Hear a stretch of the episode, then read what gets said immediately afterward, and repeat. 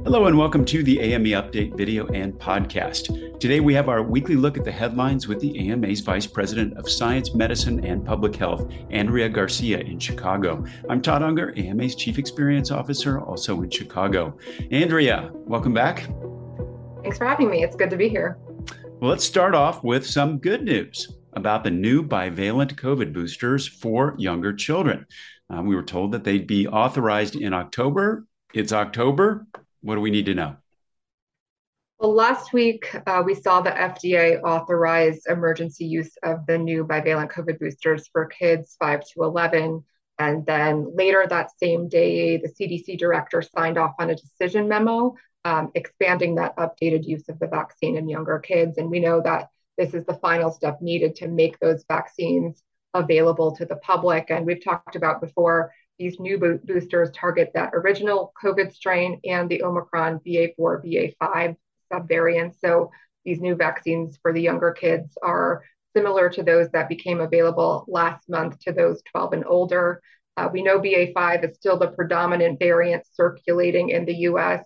Uh, Moderna's bivalent booster is now authorized for kids six and older. Uh, previously, it was 18 and older, and then Pfizer's became available uh, to kids five and older, and it had previously been authorized uh, in those 12 and up. But these boosters should now be available in pharmacies and doctors' offices. That's great news. Uh, give us a little background on why this authorization and its timing are so important.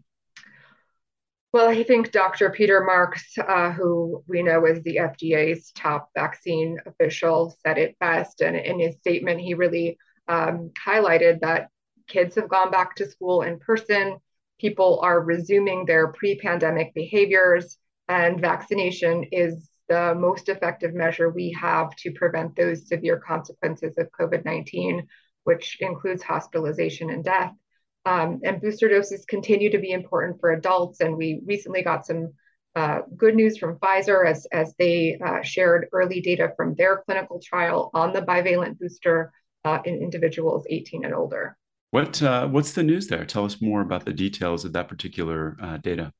Yeah, so it's early data, but it's it's encouraging. Uh, as early as seven days after receiving a dose of Pfizer's bivalent vaccine, participants in this trial showed a substantial increase in the Omicron BA4 BA5 neutralizing antibody, response, and that was above uh, pre-booster levels. So the data is suggesting that the, the bivalent booster may provide better protection against Omicron BA4, BA5 than the original vaccine did. Um, and I think it's important to note that it was also well tolerated. Uh, based on this early data, the safety profile uh, looks similar to that of the original vaccine. Uh, we should have additional data measuring those responses in the trial at one month post administration in the coming weeks. Um, and as Dr. Jha uh, mentioned when, when you spoke with him, uh, we are encouraging everyone who's eligible uh, to get that bivalent booster dose uh, by October 31st uh, in advance of the holidays and, of course, the anticipated winter surge in cases. Again, you can catch that uh, conversation with Dr. Jha on our YouTube channel. really informative. What a great communicator. Um, and terrific news on the on the data there. Super glad to have gotten that bivalent booster. Everybody out there should get theirs as well. Andrea, how are the numbers looking for COVID this week? Uh, hopefully, we still are seeing a downward trend, but is that the case? Yeah, so if you look at the New York Times data, conditions continue continue to improve um, on the national level, uh, with that daily average reported cases at the lowest point since April. Uh, that number is hovering right around 38,000. It's a decrease of about 20% uh, in the last two weeks. How about on the hospitalization and uh, deaths? Uh, what are we seeing there on the on the trends? Yeah, so hospitalizations are still below 30,000, which is the first time that's happened since June, and that average of patients hospitalized for COVID is right around 26,000. It's a 7% decrease from two weeks ago. The number of deaths really continues to still be troubling, but that number has decreased about 2% in the last two weeks, and it's about 380 deaths per day. And, and I would just caution that while these numbers continue to decrease nationally, we do have to prepare for those increases we're starting to see in Europe, um, as we know that has been a predictor of things to come for us here in the US. Curated from more than 3,000 major newspapers, magazines, and journals, the AMA Morning Rounds newsletter delivers the top stories in healthcare right to your inbox, Monday through Friday. Subscribe today and check out all the AMA's free newsletters at ama-assn.org slash myinbox. That's ama-assn.org slash myinbox.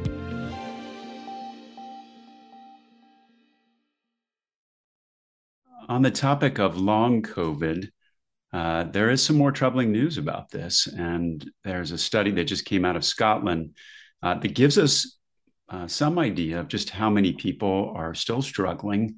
Andrea, you take us through what the key findings were from uh, that research and what it could mean to healthcare going forward. So it's a study of tens of thousands of people in Scotland. It found that one in 20 people who had been sick with COVID reported not recovering at all.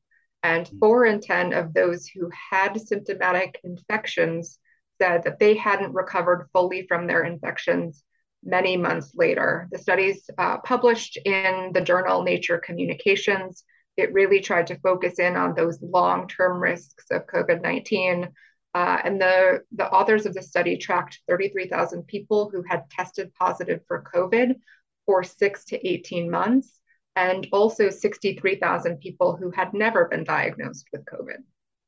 Those are some very big numbers. Did it give any clue as to uh, who would be more susceptible to long COVID than others and kind of what symptoms to watch out for?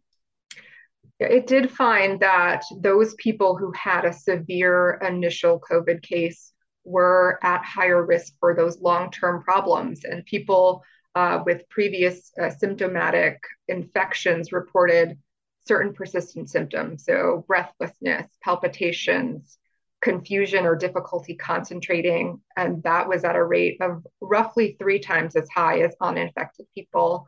I think if we're, we're looking for the good news in this study, it's, it's that it found that people who had asymptomatic infections uh, are unlikely to have long term effects from COVID, and that vaccination does appear to offer some, some protection from those long term symptoms.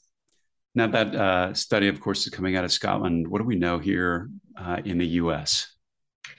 The US government is estimating that between 7.7 million and 23 million people in the US could have long COVID. And I think these findings uh, really do reinforce the importance of long COVID patients and um, them being offered support, resources, and care options, of course, both here in the US and abroad.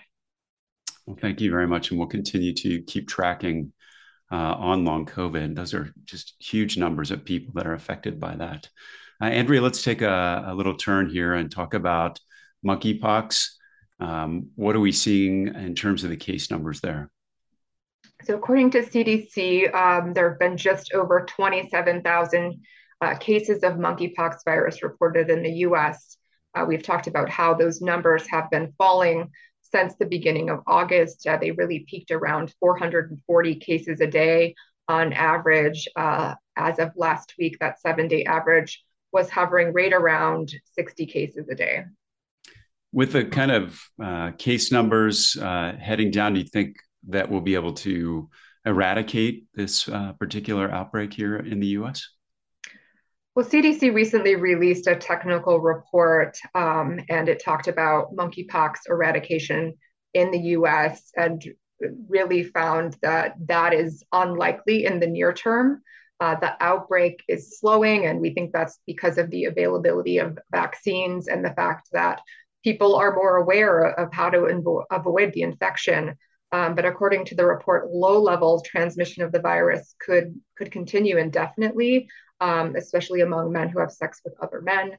Um, and the CDC does in- expect those con- infections will continue to decline over the coming weeks and will drop significantly over the next several months. Um, but they're cautioning that it could start accelerating again if the virus starts spreading widely.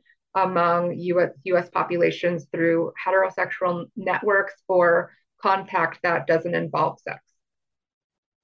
All right. Well, uh, for our third and final virus of this particular segment, we talked last week about Ebola.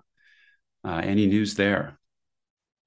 Yeah, Uganda's um, health ministry has now confirmed about 54 cases of Ebola, uh, 19 deaths, and we know that those numbers are likely to continue to increase. Uh, that outbreak has reached Kampala, which is the capital city of Uganda. And there continue to be concerns that the virus could be difficult to control because we don't have um, an available vaccine for this strain of Ebola. Uh, last week, we heard the WHO uh, director uh, say that that clinical trial of vaccines to combat the Sudan strain of Ebola could start within weeks. Those trials are pending regulatory and ethics approvals from the Ugandan government, and of course, availability of doses for that trial. We know one of the vaccines uh, is a single dose developed by the Sabin Vaccine Institute, uh, and the other was developed by uh, the University of Oxford's Jenner Institute.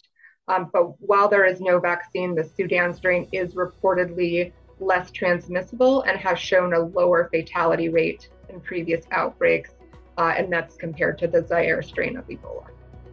Well, thank you, Andrea. As we know, things can change, and we'll continue to track that. Uh, that's it for today's episode. Uh, Andrea, again, thanks for being here. We'll be back soon with another AMA update. You can find all our videos and podcasts at ama-assn.org slash podcasts. Thanks for joining us today. Please take care.